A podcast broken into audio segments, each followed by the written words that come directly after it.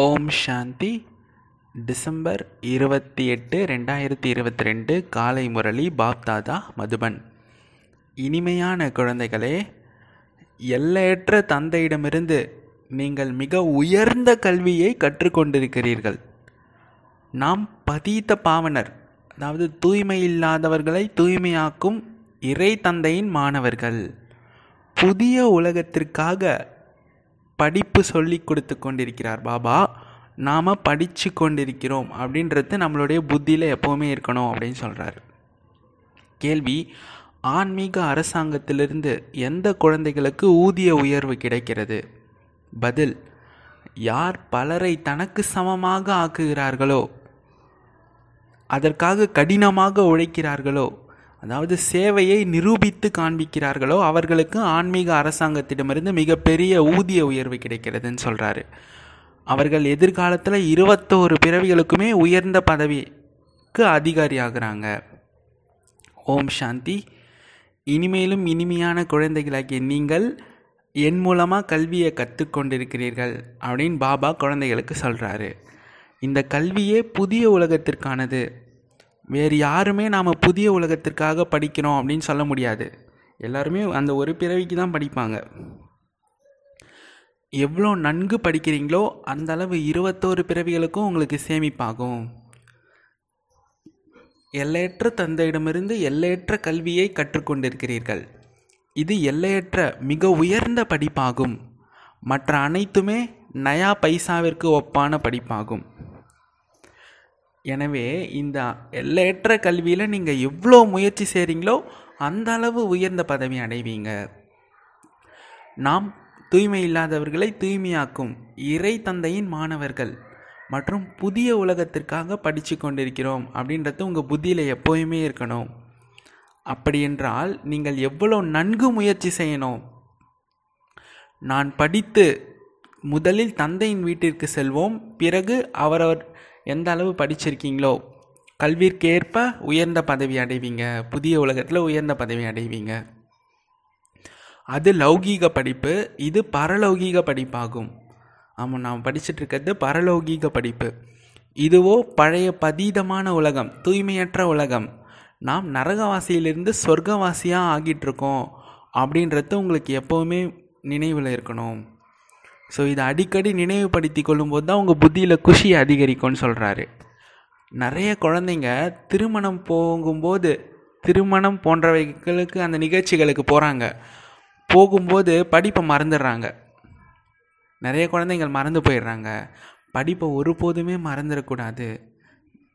மேலும் நீங்கள் குஷியாக இருக்கணும் அப்படின்னு சொல்கிறாரு நாம் எதிர்கால இருபத்தோரு பிறவிகளுக்கு சொர்க்கத்துக்கு அதிபதியாக மாறுறோம்.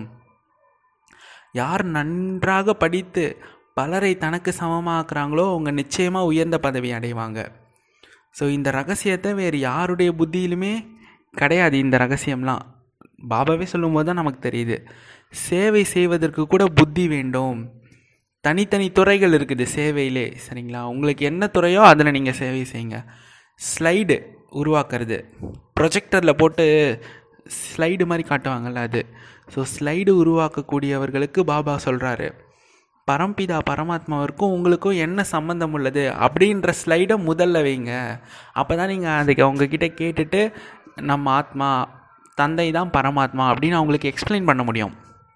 அதுக்காக சொல்கிறாரு பாருங்கள் சேவை பண்ணுறது கூட பாபாவே டிப்ஸ் கரெக்டாக தருன்னு தந்துடுவார் எல்லா முறையிலையுமே பிறகு திருமூர்த்தி பிரம்மா மூலமாக நமக்கு சூரிய வம்சத்தின் பதவி கிடைக்கிறது அப்படின்றத ரெண்டாவதாக புரிய வைங்க.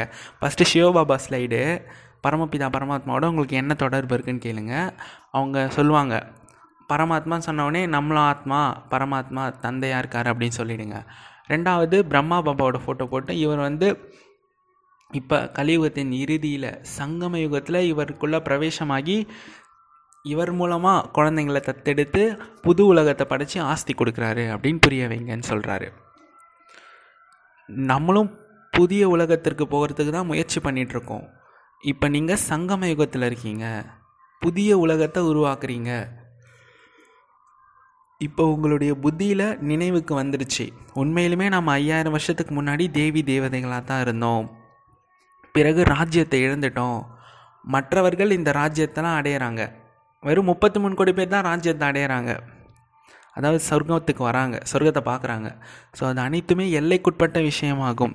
உங்களுடையது எல்லைக்கு அப்பாற்பட்ட போர் நடக்குதுன்னு சொல்கிறாரு ஏன்னா மாயா கூட போர் நடக்குதுல்ல அது சொல்கிறாரு நீங்கள் ஸ்ரீமத் படி அஞ்சு விகாரங்கள் காமம் கோம் அகங்காரம் பற்று பேராசை என்ற ஐந்து விகாரங்களுடைய ராவணனுடன் சண்டை போடுகிறீர்கள். நாடகத்தில் வெற்றி தோல்வியின் பாகம் இருக்கிறது அப்படின்றது உங்களுக்கு தெரியும். ஆமாம் இந்த நாடகமே இதான். சுகம் துக்கத்திற்கான விளையாட்டு வெற்றி தோல்விக்கான விளையாட்டு நினைவு மறதிக்கான விளையாட்டு அப்படின்னு சொல்லுவார் பாபா ஒவ்வொரு ஐயாயிரம் வருஷத்துக்கு பிறகுமே இந்த நாடக சக்கரம் சுழலுது. எனவே இப்போ குழந்தைகளாகிய உங்களுக்கு யாருக்கு என்ன டைரக்ஷன் கிடைச்சிருக்குதோ அந்த ஸ்ரீமத் படி நடங்க. நாங்கள் புரிந்து கொள்கிறோம். நாங்கள் யாருக்குமே புரிய வைக்க முடியல அப்படின்னு குழந்தைங்க சொல்கிறாங்க ஸோ இப்படி சொல்கிறாங்க அப்படின்னா அவங்களே இன்னும் புரிஞ்சிக்கல அப்படின்னு அர்த்தம். தான் எவ்வளவு புரிந்திருக்கிறோமோ அந்த அளவு தான் பதவி அடைய முடியும்னு சொல்கிறாரு புத்தியில் சுய தரிசன சக்கரம் சுற்றிக்கிட்டே இருக்கணும். நீங்கள் சுய தரிசன சக்கரதாரி ஆவறீங்க. மற்றவர்களையும் தனக்கு சமமாக மாற்றலை அப்படின்னா சேவை செய்யக்கூடியவர்கள் அப்படின்னு உங்களால் சொல்ல முடியாது. உங்களை வந்து சொல்ல முடியாதுன்னு சொல்கிறாரு ஆமாம் மற்றவர்களை தனக்கு சமமாக ஆக்கணுன்றது தான் ஸ்ரீமத்தம் ஆகவே முழுமையாக முயற்சி செய்யணும். மற்றவர்களுக்கும் புரிய வைக்கணும். பிராமணிகள் ஒவ்வொருக்காகவும் கடினமாக உழைக்கணும் அப்படின்னு சொல்கிறாரு பிராமணிகளுக்கு சொல்கிறாரு பாபா சென்டர் சிஸ்டர்ஸ் இருக்காங்கல்ல ஒவ்வொருத்தருக்காகவுமே நீங்கள் கடினமாக உழைச்சி புரிய வைங்கன்னு சொல்கிறாரு எப்படி ஆசிரியர்கள் மிக கடினமாக உழைக்கிறாங்க அப்படின்னா அவங்களுக்கு இன்க்ரிமெண்ட் கிடைக்கும். ஊதிய உயர்வு கிடைக்குதுல்ல அந்த மாதிரி உங்களுக்கும் மிகப்பெரிய அரசாங்கத்திடமிருந்து ஊதிய உயர்வு கிடைக்கிறது. சேவையை நிரூபித்து காட்டணும். தவறு செய்யக்கூடாது. இங்கே ஒரே வகுப்பில் ஒவ்வொரு விதமான படிப்பும் இருக்கிறது. நாம் எதிர்காலத்தில் தேவி தேவதைகளாக மாறுவோம் அப்படின்றது இப்போ உங்களுக்கு தெரிஞ்சிருக்கு. நிச்சயமாக வினாசம் நடந்தா நடக்க தான் போகுது. ஏன்னா போன கல்பத்தில் நடக்கவே தான் அடுத்த கல்பம் ஸ்தாபனையாச்சு சரிங்களா? எப்படி போன கல்பத்தில் சொர்க்கத்தில் கட்டிடங்கள் கட்டினாங்களோ அதை மீண்டும் கட்டுவார்கள். ட்ராமா உதவி செய்யும். அங்கேயோ மிக பெரிய பெரிய மாளிகைகள்லாம் இருக்கும் சொர்க்கத்தில். பெரிய பெரிய சிம்மாசனங்களை உருவாக்குவார்கள். இங்கே இவ்வளோ பெரிய மாளிகைகள். தங்கம் வெள்ளி போன்றவைகள்லாம் இருக்க முடியாது. ஆமாம் இங்கே தங்கம் வெள்ளியிலலாம் இங்கே மாளிகைகள் கட்டுறாங்க. ஆனால் சொர்க்கத்தில் பாருங்கள் வைர வைடூரியங்கள் கற்கள் போன்று இருக்கும்.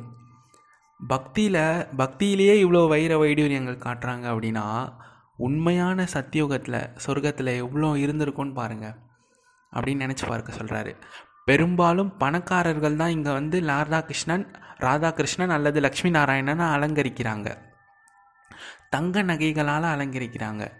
அதாவது ஒரு சேட்டு ஒரு சேட் முதலாளி இருந்தார் அவர் லக்ஷ்மி நாராயணர் கோவில் கட்டுகிறேன் அதற்காக நகைகள்லாம் செய்யணும் அப்படின்னு சொன்னது பாபாவுக்கு நினைவுக்கு வந்தது. அந்த சமயம் மிகவும் மலிவாகவே இருந்துச்சு தங்கம் வெள்ளி இதெல்லாம். அப்படின்னா சத்தியுகத்தில் எப்படி இருக்கும்னு பாருங்கள் பக்தி மார்க்கத்தில் நிறைய செல்வம் இருந்துச்சு. ஆனால் அனைவருமே அதை கொள்ளையடிச்சிட்டு போயிட்டாங்க. இப்போ குழந்தைங்களாகிய உங்களுக்கு அனைத்தும் தெரிஞ்சு வந்து விட்டது. இந்த படிப்பு மிகவும் உயர்ந்தது. நீங்கள் போய் சின்ன சின்ன குழந்தைங்களுக்கு கூட கற்பிக்கணும். அரசு கல்வியுடன் இந்த கல்வியும் கொடுத்து கொண்டே இருங்கள். ஆமாம் அந்த கல்வியும் கொடுங்க. லௌகீக படிப்பும் கொடுங்க இந்த கல்வியும் சேர்த்து கொடுங்க. சிவபாபாவின் நினைவை ஏற்படுத்தி கொண்டே இருங்கள். சித்திரங்களை வைத்து புரிய வையுங்கள். குழந்தைங்களுக்கும் நீங்கள் நன்மை செய்யணும். சிவபாபா சொர்க்கத்தை படைக்கக்கூடியவராவார். நீங்கள் சிவபாபாவை நினைவு செய்தால் சொர்க்கத்துக்கு அதிபதியாகி விடுவீர்கள். அழிவற்ற ஞானம் இது. அழிவதில்லை. சிறிய அளவு கேட்டால் கூட ராஜ்யத்தில் வந்துடுவாங்க சத்தியுகத்தில் லக்ஷ்மி நாராயணனின் ராஜ்யம் இருந்துச்சு. பிறகு அது எங்கே போயிடுச்சு? நாம் நான் உங்களுக்கு புரிய வைக்கிறேன் என்றால் உங்களை அந்த சொர்க்கத்தின் அதிபதியாகவே நான் ஆக்கிடுவேன் அப்படின்னு சொல்கிறாரு புரிய வைத்தால் புரிந்து கொள்வார்கள். கடினமாக உழைக்கணும். வீணான விஷயங்களில் நேரத்தை வீணாக்கக்கூடாது தவறுகள் செஞ்சீங்க அப்படின்னா பிறகு மிகவும் வருந்த வேண்டியது இருக்கும். தந்தை பணத்தை சம்பாதித்து குழந்தைங்களுக்கு கொடுத்து விட்டு செல்கிறார். இப்போ அனைவருடையதுமே அழிஞ்சு போகுது. இப்போ கூட பாருங்கள் எவ்வளோ சண்டை சச்சரவுகள் மரணம் போன்றவையெல்லாம் நடக்குது. இது எதுவும் புதுசு இல்லைன்னு சொல்கிறாரு ஸோ இப்போ தோராயமாக கோடிக்கணக்கில் அழிவுகள் ஏற்படும். அனைவருமே எரிந்து இறந்து போவார்கள். சுடுகாடு ஆக வேண்டும் அப்படின்னு சொல்கிறாரு அதனால தான் சிவபெருமானை வந்து சுடுகாட்டில் கூட காட்டுவாங்க சாஸ்திரங்களில். அதுக்கு என்ன அர்த்தம்னா இப்போ கலியுகம் வந்து சுடுகாடாக போகுதுன்னு அர்த்தம்.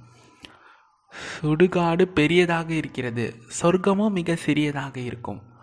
முஸ்லீம்கள் கூட அனைவரும் கல்லறையில் இருக்கிறார்கள் அப்படின்னு சொல்கிறாங்க இறைவன் வந்து அனைவரையுமே எழுப்பி அழைத்து செல்கிறார். இந்த சமயம் அனைத்து ஆத்மாக்களுமே ஏதாவது ஒரு ரூபத்தில் இருக்குது. சுடுகாட்டில் சரீரம் இருக்குது. ஆனால் ஆத்மா சென்று மற்றொரு பிறவியை எடுத்துடுது. மற்றொரு உடலை எடுத்துடுது. இந்த சமயம் மாயை தான் அனைவரையுமே கல்லறையில் வச்சிருக்குது. அனைவருமே இறந்து கிடைக்கிறார்கள். ஆமாம் தான் யாருனே மறந்துட்டாங்க. அதுவே இறந்த மாதிரி தானே. அழிய போகிறார்கள். ஆகவே யாரிடமும் மனதை செலுத்தக்கூடாது. ஒரு தந்தையிடம்தான் மனதை வைக்க வேண்டும்.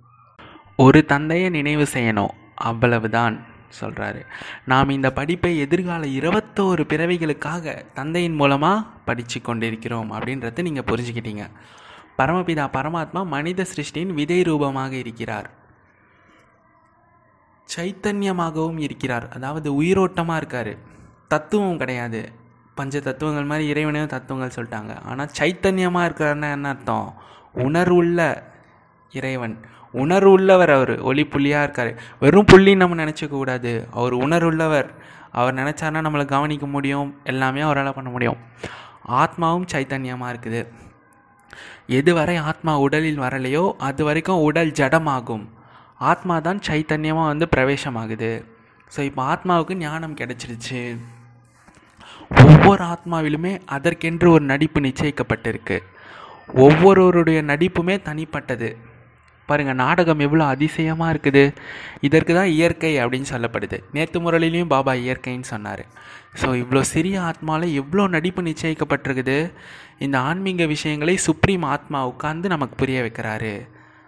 அவர் தான் வலம் வருகிறார். இவ்வாறு நாடகத்தில் நிச்சயிக்கப்பட்டிருக்கு.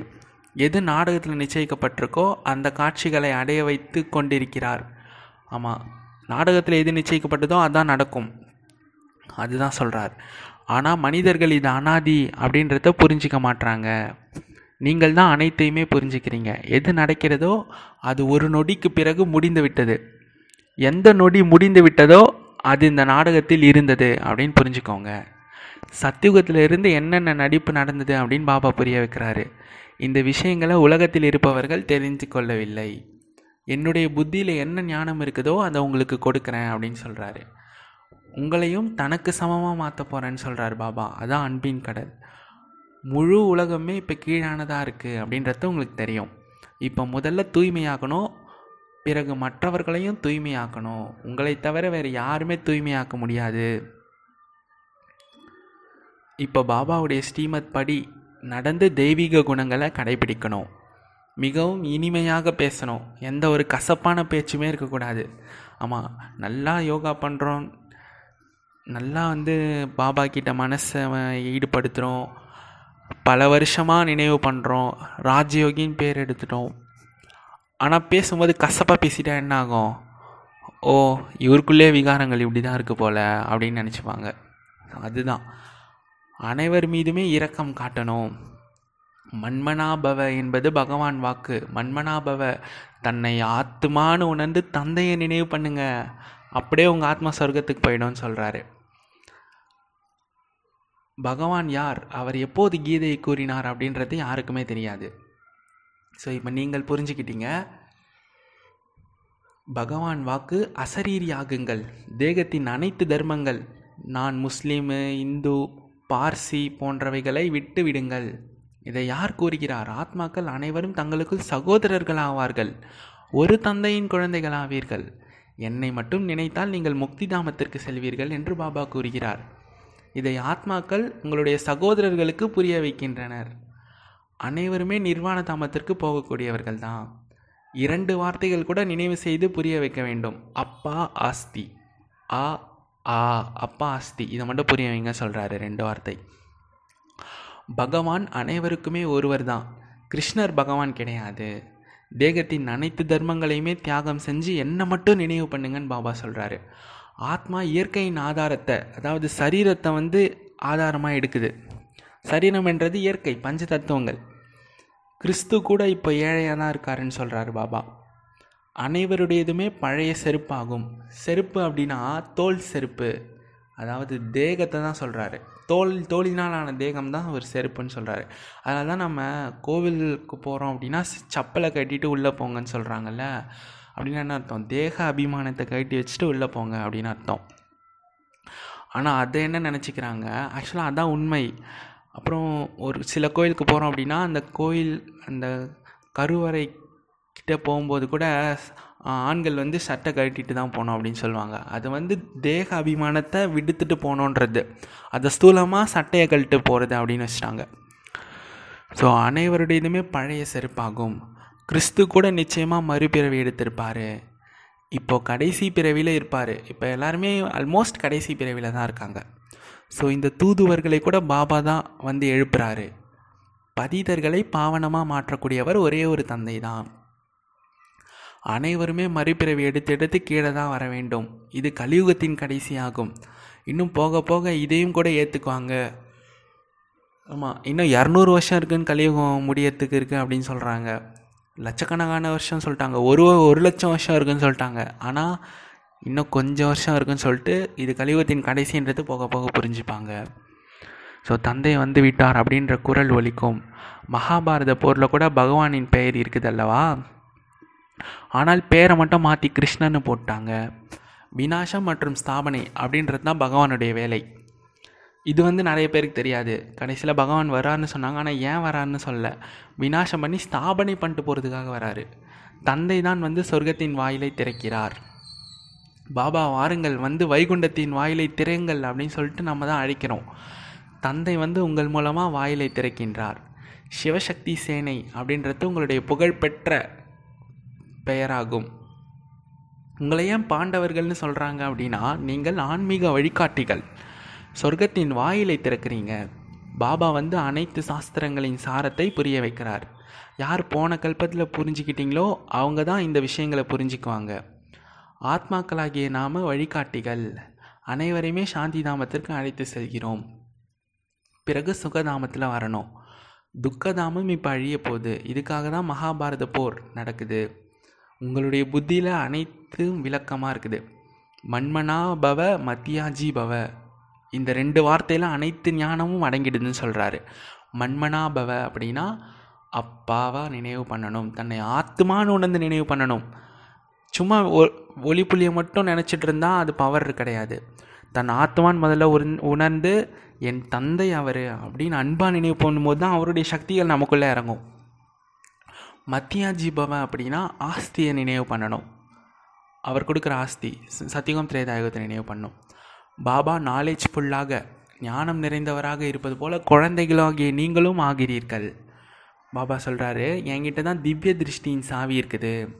அதை நான் என்கிட்டே வச்சுக்கிறேன்.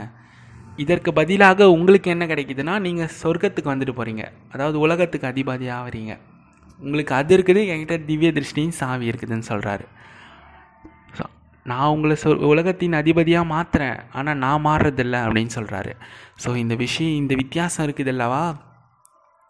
தெய்வீக திருஷ்டியின் பாகம் கூட உங்களுடைய வேலையில் இருக்குது ஆமாம் தெய்வீக திருஷ்டியின் பாகம் உங்களுடைய வேலையில் வருகிறது. பாவனைக்கான பலன் கூட பாபா கொடுத்துட்றாரு. அதாவது ஒரு பிடி கடலை கொடுத்துட்றாரு.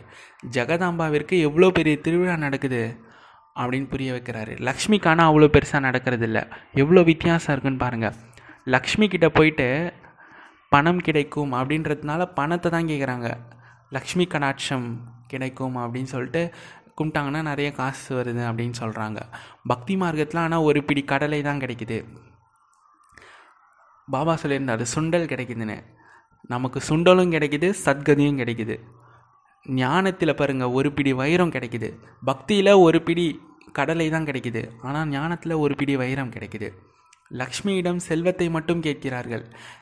அவங்க அவர்கிட்ட போய் குழந்தைய கொடு ஆரோக்கியத்தை கொடு அப்படின்லாம் கேட்க மாட்டாங்க லக்ஷ்மி கிட்ட. ஏன்னா ஏன்னா அவங்க சத்தியுகத்தில் இருந்தவங்க. சரிங்களா? அவங்கக்கிட்ட நிறைய செல்வம் தான் இருந்துச்சு. அதனால் அவங்கக்கிட்ட செல்வம் தான் கொடுன்னு கேட்பாங்க. ஆனால் ஜெகதாம்பா கிட்ட அனைத்து விருப்பங்களையுமே கேட்குறாங்க. நாம் பூஜைக்குரியவராக இருந்தோம் இப்போ பூஜாரி ஆகிட்டோம் அப்படின்றத நீங்கள் புரிஞ்சுக்கிட்டீங்க. ஞானத்தினால குழந்தைகளாகி உங்களுக்கு வெளிச்சம் கிடைச்சிருக்கு. நீங்கள் எவ்வளோ அதிசயமானவர்கள் ஆகிட்டீங்க ஞானக்கண் மையை சத்குரு கொடுத்தார். நீங்கள் நாடகத்துடைய முதல் இடை கடை ரகசியத்தை புரிஞ்சுக்கிட்டீங்க. உங்களுக்கு இந்த படிப்பின் மீது எவ்வளோ மரியாதை இருக்கணும் அப்படின்றத உங்கள் புத்தியில் புரிஞ்சிருச்சு. நீங்கள் இந்த கல்வியை பல பிறவிகளாக படித்து வந்தீங்க. உங்களுக்கு என்ன கிடைச்சிது? கொண்டக்கடலை தான் கிடைச்சிதுன்னு சொல்கிறாரு நமக்கு பக்தியில் கொண்டக்கடலையும் கிடைச்சிது ஞானத்துக்கு வந்த பிறகு சத்கதியும் கிடைச்சிது. உங்களுக்கு வைர வைடூரியங்கள் கிடைக்குது. பாபா இன்னைக்கு பாருங்கள் எப்படி ரிலேட் பண்ணுறாருன்னு உங்களுக்கு பக்தியில் கொண்ட கடலை இதெல்லாம் கிடைச்சிது. ஆனால் ஞானத்துக்கு வந்தவொடனே அதுக்கு பதிலாக வைர வைடூரியங்கள் கிடைக்குதுன்னு சொல்கிறாரு ஸோ இப்போ முயற்சி செய்ய வேண்டியது குழந்தைகளாகி உங்களுடைய வேலை. படிக்கவில்லை என்றால் டீச்சர் என்ன செய்ய முடியும்? கருணை காட்டக்கூடிய விஷயமே இங்கே கிடையாது. சங்கம யுகத்தில் தேவதைகளின் முழு ராஜ்யமும் ஸ்தாபனையாகி கொண்டிருக்குது. யோக பலத்தினால் நீங்கள் உங்களுடைய விக்கர்மங்களை அழிக்கிறீர்கள். மேலும் ஞான பலம் என்றால் ஞானத்தினால் நீங்கள் எவ்வளோ உயர்ந்தவர்களாகிறீங்க? ஞானக்கடல் மற்றும் ஞான நதிகள் மூலமாக நீராடுவதால் சத்கதி கிடைக்கிறது. குழந்தைங்களுக்கு புரிய வைப்பதற்கான யுக்திகளை நீங்கள் கண்டுபிடிக்கணும். நாடகத்தின்படி யார் போன கல்பத்தில் புரிய வச்சாங்களோ அவங்க தான் இப்பயும் புரிஞ்சுக்குவாங்க புரிய வைப்பாங்க. குழந்தைங்க கூட வரிசை கிரமத்தில் வராங்க. பிராமண குலம் வளர்ச்சி அடைந்து கொண்டே தான் இருக்குது. குழந்தைகளாகிய நீங்கள் மகாதானி ஆகணும். மகாதானினா என்ன? குணங்களையும் தானம் பண்ணோம் ஞானத்தையும் தானம் பண்ணோம். யார் வந்தாலும் சரி அவங்களுக்கு ஏதாவது ஒரு ஒரு விஷயத்தை புரிய வைங்கன்னு சொல்கிறாரு சங்கொலி எழுப்புங்க. இங்கே நீங்கள் எவ்வளோ தாரணை செய்கிறீங்களோ அவ்வளவு வீட்டில் செய்ய முடியாது. வீட்டில் போயெல்லாம் செய்ய முடியாது. பரந்தாமத்தில் இருக்கும்போதெல்லாம் செய்ய முடியாது. நீங்கள் இங்கே கலியுகத்தின் கடைசியில் சங்கமத்தில் எவ்வளோ தாரணை செய்கிறீங்களோ அதுதான். சரிங்களா? அதுதான் சொல்கிறாரு சாஸ்திரங்களில் கூட பாருங்க மதுபனில் முரளி வாசிக்கப்படுது அப்படின்னு போற்றி பாடுறாங்க மதுபனை. ஆமாம் அது இப்போ ரியலாகவே நடக்குது. ஓம் சாந்தி நல்லது. இனிமேலும் இனிமையான காணாமல் போய் கண்டெடுக்கப்பட்ட செல்லமான குழந்தைகளுக்கு தாயும் தந்தையும் ஆகிய பாப் தாதாவின் அன்பு நினைவுகளும் காலை வணக்கமும். ஆன்மீக குழந்தைகளுக்கு ஆன்மீக தந்தையும் நமஸ்தே. ஆன்மீக தந்தைக்கு ஆன்மீக குழந்தைகளின் நமஸ்தே. தாரணைக்கான முக்கிய சாரம் ஒன்று படிப்பின் மீது மிகவும் மரியாதை வைக்க வேண்டும். அப்பாவிடம் கருணை காட்டுங்கள் அப்படின்னு கேட்க வேண்டிய அவசியமே கிடையாது. ஏன்னா அவர் கருணையின் கடலாக இருக்கார். அப் பாபா கிட்ட போய் நான் சரியாக படிக்கல கருணை காட்டுங்க உயர்ந்த பதவி கொடுங்கன்னா கொடுக்க மாட்டார்.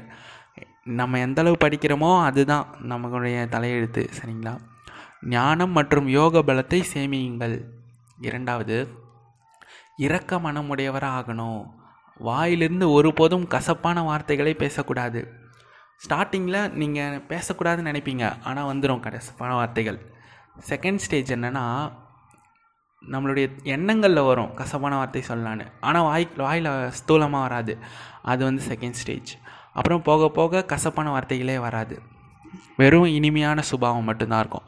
ஸோ எப்பொழுதுமே இனிமையாக பேசணும். தனக்கு சமமாக மாற்றக்கூடிய சேவையை நிச்சயமாக செய்யணும். வரதானம். விகாரங்கள் என்ற பாம்புகளை கழுத்தின் மாலையாக ஆக்கிவிடக்கூடிய உண்மையான தபஸ்வியாகுக பக்தியில் நிறைய இடத்துல காமிச்சிருப்பாங்க. பாம்புகள் அஞ்சு தலை பாம்பு காமிச்சிருப்பாங்க ஏழு தலை பாம்புகள்லாம் காமிச்சிருப்பாங்க. இப்போ விஷ்ணு வந்து பார்க்கடலில் படுத்துட்டு இருக்கும்போது அந்த இந்த பாம்புகள் மேலே தான் அவர் படுத்துட்டு இருப்பார் சரிங்களா?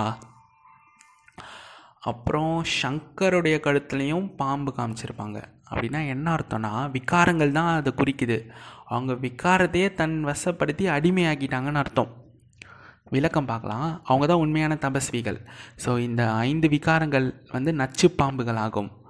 தபஸ்வி ஆத்மாக்களாகியவங்களுக்கு பிரம்மா பாபாவின் அசரீரி தபஸ்வி சங்கர் ஸ்வரூபத்தின் ஞாபகார்த்தமாக பாம்புகளின் மாலைகளை கழுத்தில் காட்டுகின்றனர். சொல்கிறார் பாருங்கள் பாம்பு உங்களுக்காக குஷியில் நடனமாடும் ஸ்டேஜ் ஆகி விடுகிறது. ஆமாம் கிருஷ்ணர் டான்ஸ் ஆடினார் இல்லை பாம்பு மேலேயே. அது என்ன அர்த்தம்? விகாரங்களை அவர் வெற்றி கொண்டார் அப்படின்னு அர்த்தம். ஸோ இது அடிமைத்தனத்தின் அடையாளமாக காட்டப்படுகிறது. அதாவது விகாரங்களை அடிமைப்படுத்திவிட்ட நிலை. ஸ்திதி தான் ஸ்டேஜ் ஆக எப்போதுமே விகாரங்கள் மீது இவ்வளோ வெற்றி ஏற்படுகிறதா? அப்போது உண்மையான தபஸ்வி அப்படின்னு சொல்ல முடியும். விகாரங்களை நீங்கள் அடிமைப்படுத்தியிருந்தீங்க அப்படின்னா நீங்கள் உண்மையான தபஸ்விகள். ஸ்லோகன் பழைய உலகம் மற்றும் சமஸ்காரங்களிலிருந்து இறப்பது தான் உயிருடன் இருந்து கொண்டே இறப்பதாகும். பாபா சொல்கிறாரு இந்த சங்கம யுகத்தில் நீங்கள் உயிருடன் இருந்து கொண்டே இறந்துடணும் இறந்துடணும் அப்படின்னா என்ன அர்த்தம்? பழைய சமஸ்காரங்கள் பழைய உலகத்தை மறந்துடணும். வெறும் நான் ஆத்மாவாக இருக்கேன் இந்த உடலை கூட மறந்துடுங்க. வெறும் நான் ஒரு ஜோதியாக ஒரு புள்ளியாக இருக்கேன் அவ்வளோதான் அப்படி ஞாபகம் வச்சுக்கோங்க. அதுக்கு பேர் தான் உயிருடன் இருந்து கொண்டே இறப்பது. ஓம் சாந்தி. நன்றி பாபா. ஓம் சாந்தி.